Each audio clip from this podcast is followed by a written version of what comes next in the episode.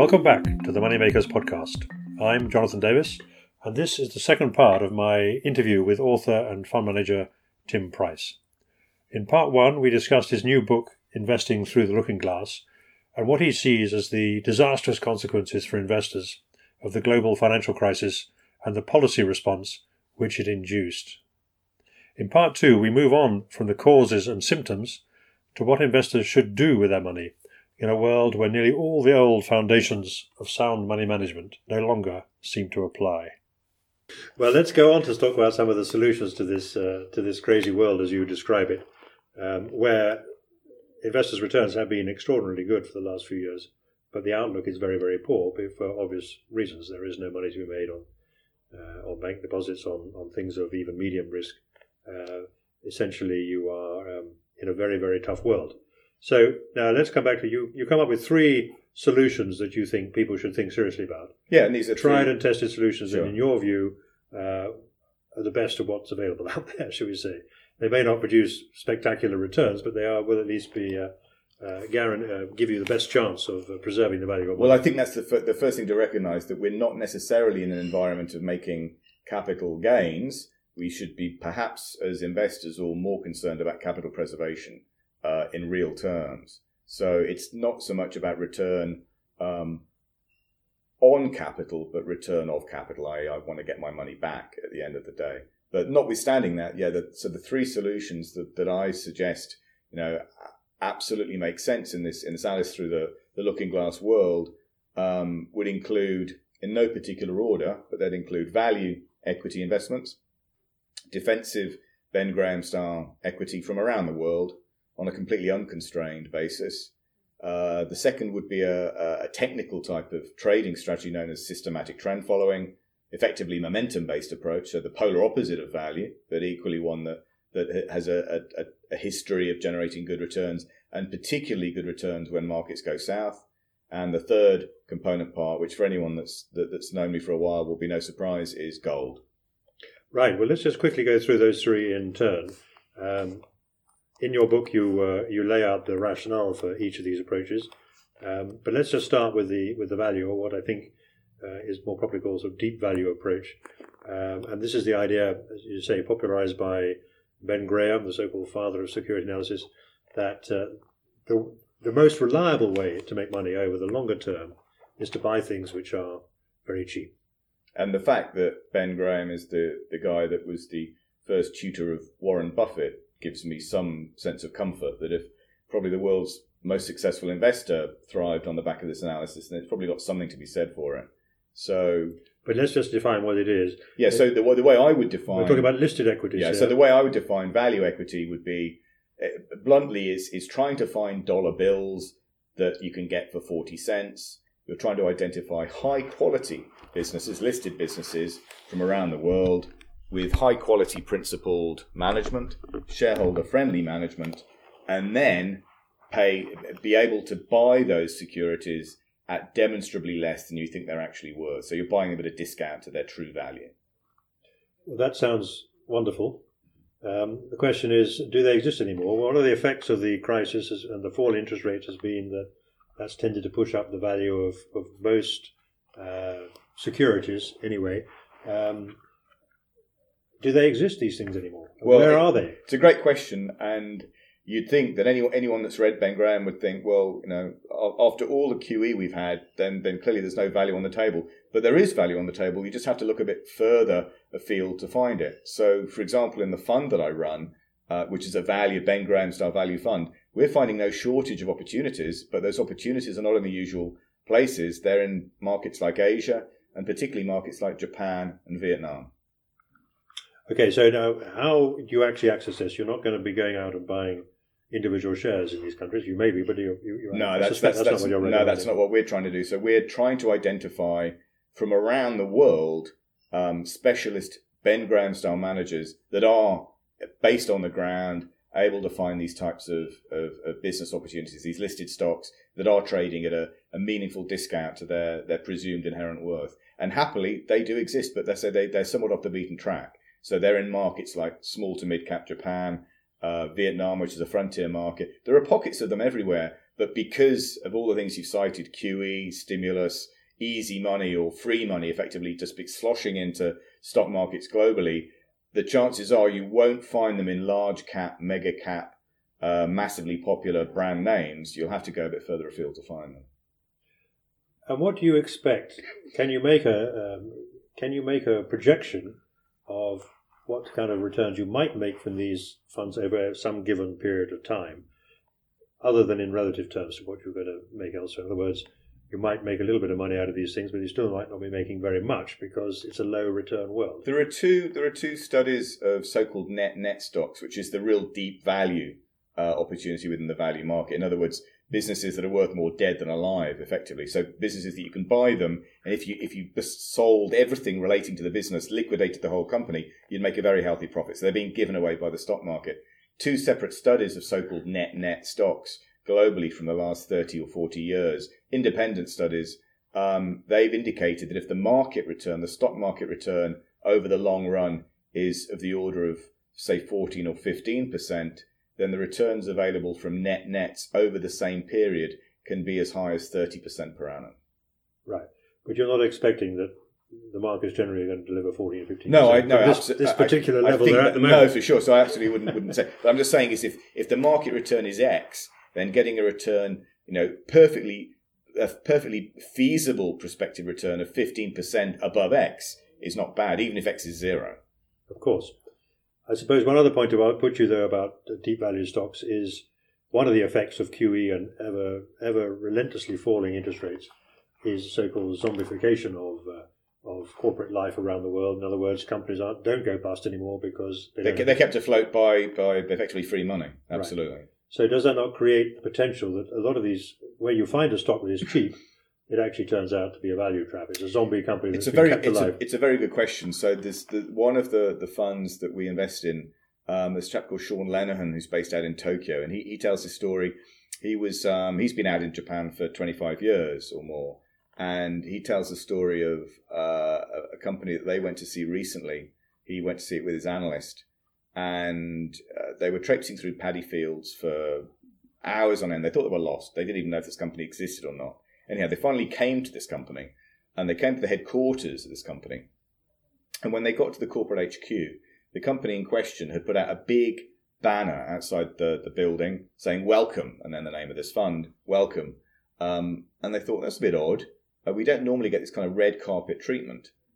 And the reason for the whole flag and the bunting and the, the big ta-da was um, Sean and his team were the first fund managers or analysts to visit this company for sixty years, six zero years. Now, this is this is classic Ben Graham style, you know, value, deep value investments. In other words, people have completely given up on some of these markets. You are absolutely right to suggest that there will be value traps out there. But again, from our experience over the course of the last eighteen months or so, actually, actually putting money to work in, in Japan through these kind of specialist managers, there there is a big story out there that is not being reported by the financial media. The financial media, it's also fair to say, get, get their own kicking in the book. Um, but the financial media have not reported what I would consider is one of the opportunities of our time. And that is, there is a whole raft of small to mid-cap companies out there in Asia, particularly in Japan, that are making record profits. So it's absolutely right to be fearful of so-called value traps, but not every cheap stock is a value trap. Some of these companies, as I say, are reporting record profits, but you're not hearing about them because they're not called Toyota or Honda. And the stocks that people should be worried about are the exporters in Japan, where they're being, you know, uh, their prospects are being imperiled by a strong yen. So, okay, just give us a very quick snapshot then of how, how has your fund performed since you since you launched it? Yeah, we launched the, the V T price value portfolio in June uh, last year. So far in sterling terms, when nearly all of our money um, investors are in, in sterling, uh, it's up about twenty-two percent from launch. Right. With a big help from the post-Brexit bounce. Brexit. Uh, fall rather in the Brexit, yeah. Brexit was not the worst thing we've ever experienced. Yeah. Okay, so there's deep value. Let's move on to the second uh, item Uh, on your list, which is, as you say, somewhat um, uh, distinctly different, which is essentially um, directional trading systems, which are a form of momentum. In other words, you're trying to buy things that are going up because they're going up uh, until they stop going up. Or things that are, or shorting things that are going down for as long as they continue to go down. Right. So, so how do you go about doing that? So the way we, we access this, this strategy is through, again, through specialist managers. So um, a good example would be in the U K would be there's a fund called Winton Futures, which is probably the largest trend following fund in the U K. It's run by a chap called David Harding. David Harding has at least two brains. Um, so he's a very bright guy. And at his offices, uh, we're reliably informed that when they turn the lights and the computers on in the morning, the rest of the, the postcode around his office or everyone else's lights dim. So they're using probably quite a few hundred megawatts of power to keep the, the, the computers online. But it's actually a very straightforward strategy, very straightforward to articulate. It's basically... You, and this is this is what makes them interesting and fun and, and I think really valuable for, for private investors if they can access them. ninety-nine percent of fund managers try and predict the future, and it's probably fair to say that most of them do a bad job. The one percent that don't are these guys, and they're called systematic trend followers. What that effectively means is whenever their system, their process, tells them that a given market has started to trend strongly, be that up or down in price, doesn't matter, then they'll simply make an allocation to that market. And for as long as that trend lasts, they'll continue to add to that um, purchase or, or, or, or short if it happens to be on the downside. And as and when the trend reverses, they'll be out. So they may well have a quite a tight stop loss attached to that uh, position. But on the basis that they're not shaken out of that position, they'll effectively go long a unit of X. And then for as long as the price of X rises, they'll continue to add incrementally units of X, perhaps adjusting the stop. And the canny thing about that is that they're adding to their position, they're adding to their exposure, but not necessarily adding to their risk. So rather than just buy low and sell high in a kind of passive sense, they're they're pyramiding into positions and pyramiding out of positions in a way that maximizes their profits. So I cited Winton. So Winton, which is now one of the most conservative trend followers out there because it has so much money under management. Winton, two thousand eight was the worst year in financial markets in living memory. In two thousand eight, Winton after fees generated a twenty-one percent return. Most investors would have bitten your arm off to get anything like that in two thousand eight. Right. So the the, the problem there is that they're not generally open to retail they're investors. Not, they're not investors. Necessarily accessible for retail investors. Now, happily, there are a few exceptions. There is a retail uh, vehicle whereby you can get access to Winton, but even that has a minimum investment threshold of thirty thousand pounds. So it is difficult, but there are happily some what are called U CITS funds, sort of pan-European marketable retail funds that are, that are slowly coming to market that are making them accessible at lower levels, say one thousand pounds or so. The problem in this particular field is, is there is a similar problem, though, to buying a, an ordinary or conventional uh, investment management fund, which is that the key to the success of these uh, of these um, of these trading strategies is the quality of your mousetrap, basically. You've got to have the experience built into your algorithms to, to and the computers to track. And, and you also, to be fair, some will do better than others. Yeah, and you also want a manager who's been around the block a few times. So a friend of mine, and I think we cite this in the book, there's a friend of mine um, who has a small trend following fund, and he did a study of, it crunched the numbers on the best funds that he could find in history. So he and he had fairly stringent criteria to make the final cut. I think there were eleven funds that made the final cut. What he wanted to see was funds that had a twenty-year track record. So a twenty-year track record of audited returns, which is difficult enough because most managers have retired by, by then, or at least any that have stayed at the same fund have. And the second requirement he wanted was twenty percent annualized return over twenty years, which when you actually look at the industry is virtually impossible. So a twenty-year track record of twenty percent annualized returns may sound achievable, but he only found eleven funds that did it. Berkshire Hathaway, for example, which isn't even technically a fund, it's a holding company, they just squeaked in at number eleven. So that tells you the caliber of, of, of these fund managers. And to cut to the chase, of those eleven world-class funds, world-performing funds, six of them were trend followers. Right. So it works. It works, but you need, you know, as Missus Beaton might say, first find your manager. Yeah, exactly. And that's the hard part for, for most people, but it sure. is... It's, the point you're making is they there are they are out there. It's worth looking. It's worth looking for to find them if you can find them. Sure, and to be fair, there are also sources, and I think I think we cite some in the book where you can get more information on that on that trend on that uh, strategy. Just while we're on that, I mean, one people often mix that up, or there's a sort of conf, uh, conflation of of um, understanding about how that relates to hedge funds. I mean, one or two of the funds in that list you give are actually hedge funds, but they're doing directional trading strategies within the hedge fund structure. So it's not hedge funds per se. That yes, are, I mean, that that's, yes, it's worth making. It's worth because making, you're not a big fan of hedge funds. For sure, yes. So that's absolutely fair that the trend following funds are a subset of the hedge fund universe, but the hedge fund universe, the term hedge fund now is so widely used and abused, it doesn't mean anything anymore. At one point, at the start of you know the, the hedge fund you know, life cycle back in the forties, the term meant something and it meant hedging risk.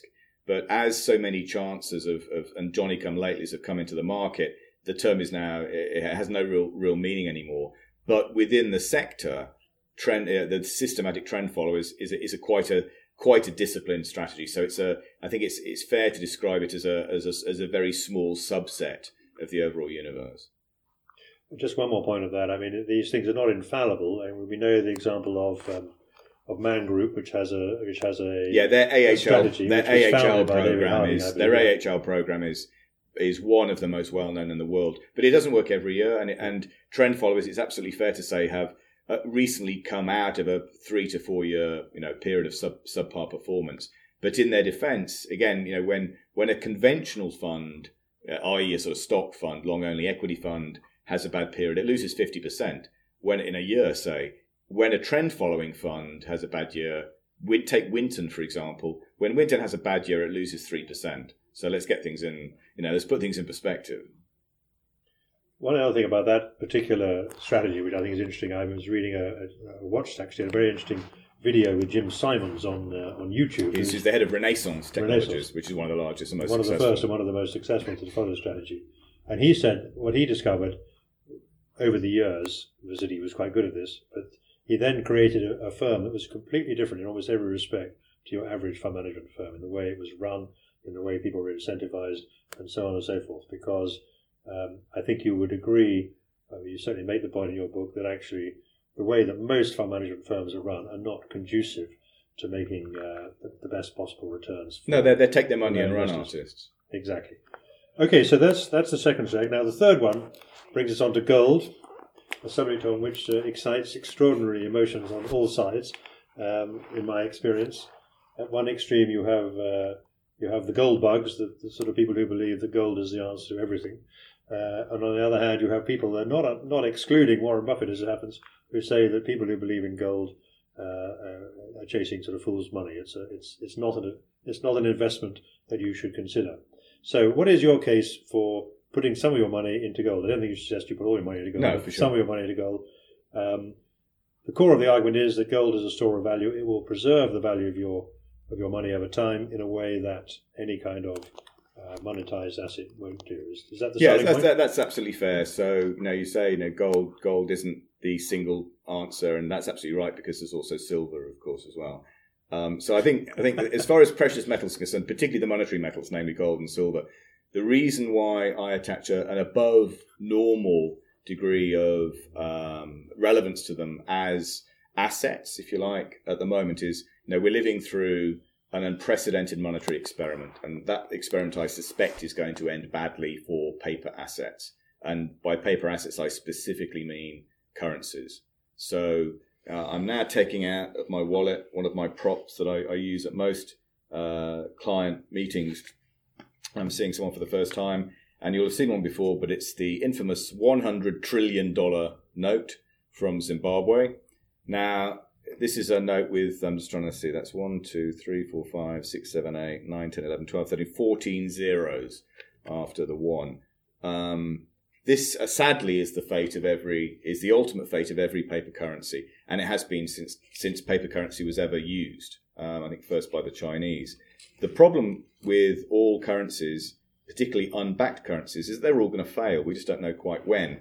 Um, and the, the, the rationale behind gold, for example, is it's never failed. So it's been money good for, let's say, five thousand years. And it's then fashionable for the sort of court economists of our time to say, oh, well, it's a five thousand-year-old bubble, at which point you start to question the validity of having economists. But the reality is gold is rare, it's unique, it's beautiful. There are all these characteristics that made it money good, you know, for thousands of years. And the single best thing it has going for it as a characteristic is you can't print the stuff. Whereas, as we found from Messrs Carney and Draghi, uh, et cetera, et cetera, and Yellen, uh, and Bernanke is that, you know, there are no limits to what central banks can do in relation to money creation. There will come a point, I suspect, in the perhaps not too distant future when the marginal investor just starts to twig that, you know, there's going to be no end to this process, whether it's the next iteration is helicopter money or whatever nonsense comes out of, you know, the likes of Harvard and, and Yale as recommendations, as policy recommendations. We're, we're so far in now that there's probably no going back. So if you have concerns, A, about the depreciation of paper currency almost universally, and if you have concern about systemic risk, about the, the sanctity and safety of the financial system, gold is the perfect way of hedging against those. Right. So, but let's let's be clear that the objective of putting some money into gold is it's just to protect your purchasing power over the over the longer run. It's not a way terms. to make money necessarily. You might make money, but it's not a way. No, to yeah, the, the the making of money aspect is incidental. It's it's, it's yeah. preserving the purchasing power of what you have. Your motivation is to preserve the, the, the value of what you have, exactly.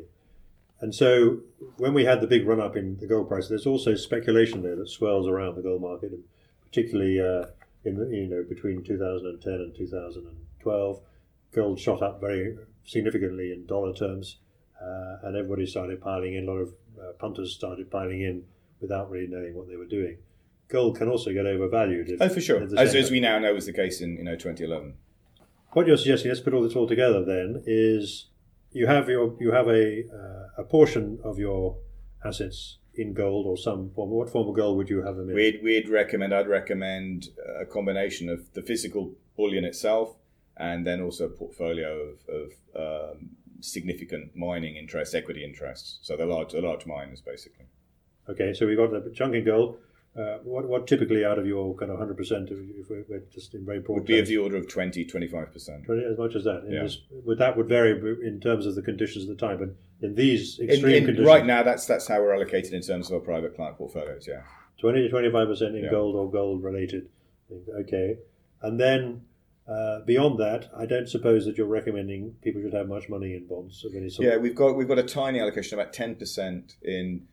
objectively credit-worthy bonds, but there are virtually none of them. So it's it's it's such a tiny market that it you know it it, it didn't warrant a chapter in the book because it's these it, are government bonds or corporate these, bonds. These are the, the the bonds that we're currently buying for clients are sovereign and quasi-sovereign bonds issued in the few remaining creditor countries of this world. So in other words, the, at a country level, they're issued by the likes of Hong Kong, Qatar, Singapore, the U A E. You know, those kind of those kind of um, countries, either well-run Asian economies or resource-rich Gulf states. But um, you know, in in the greater scheme of things, you know, there may be some way yet within the bond rally, but in the bigger picture, uh, you know, bonds are are not bonds are not going to make anybody rich anytime soon. And if they do, then I don't want to live in the world in which that's happening. Okay, so there's your bond portion dealt with.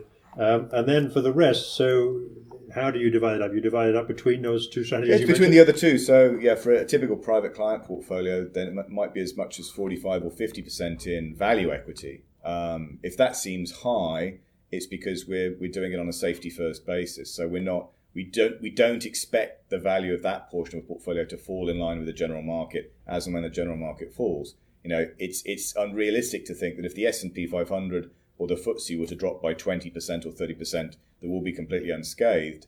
But because we're consciously going and deliberately going after the cheapest uh, but best quality assets we can find from, from listed stock markets, it would seem fair, uh, unfair to believe we're going to go down one for one in line with the market when it turns. So we're expecting to, to have what Ben Graham used, what he, what he called a margin of safety to those positions.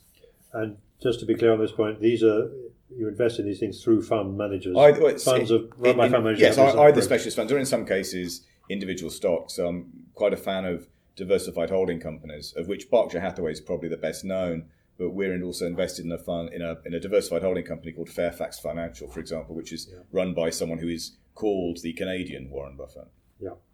And so then your final allocation will be to these uh, trend following. Yes, and that might be as, say, as high as say twenty percent or so again of a balanced portfolio. So the, I guess the point being that we're we're not saying any one thing has the answer, but we're just trying to diversify, we think, prudently as best we can in what is an extraordinary financial environment.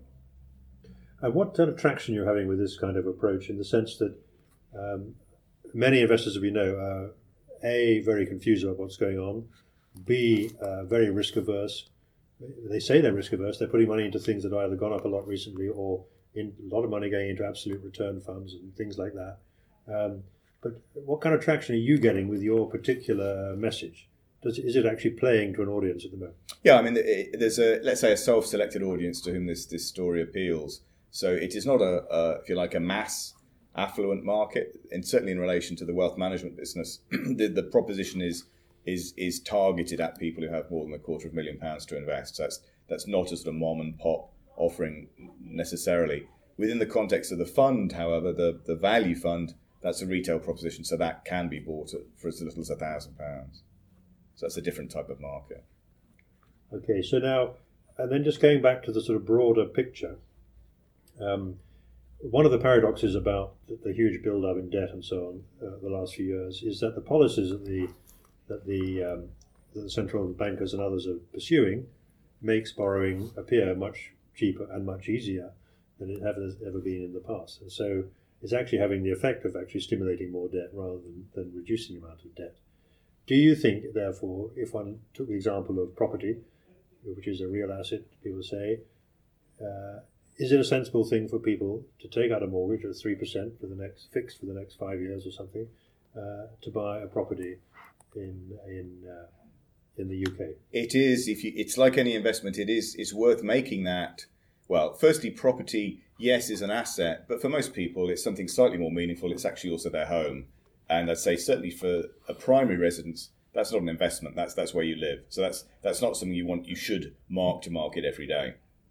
But with that sort of disclaimer aside, yes, if if you're looking at property as an asset, like any other asset, the most important characteristic is how much you pay for it when you buy it. So if it's possible to buy property uh, comparatively cheaply, uh, and especially if you can lock in a very low competitive mortgage rate, why not?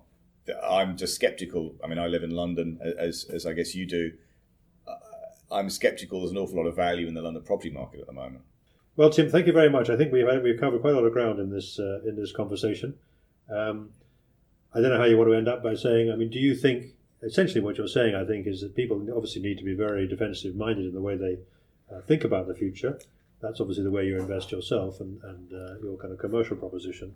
Uh, but are you actually, do you, what do you think the odds are that we are going to have another two thousand eight crisis or something similar in terms of its scale and uh, Uh, an impact? I, I honestly don't know, and I, so I think that the problem with people in finance is that they tend to be very hubristic and very overconfident in their predictions. So I, I hope that if nothing else, I'm, I'm not displaying those same characteristics. But I, I'd give the last word to Lily Tomlin, who I think I give a, a mention to right at the start of the book, which is, I think things are going to get a lot worse before they get worse.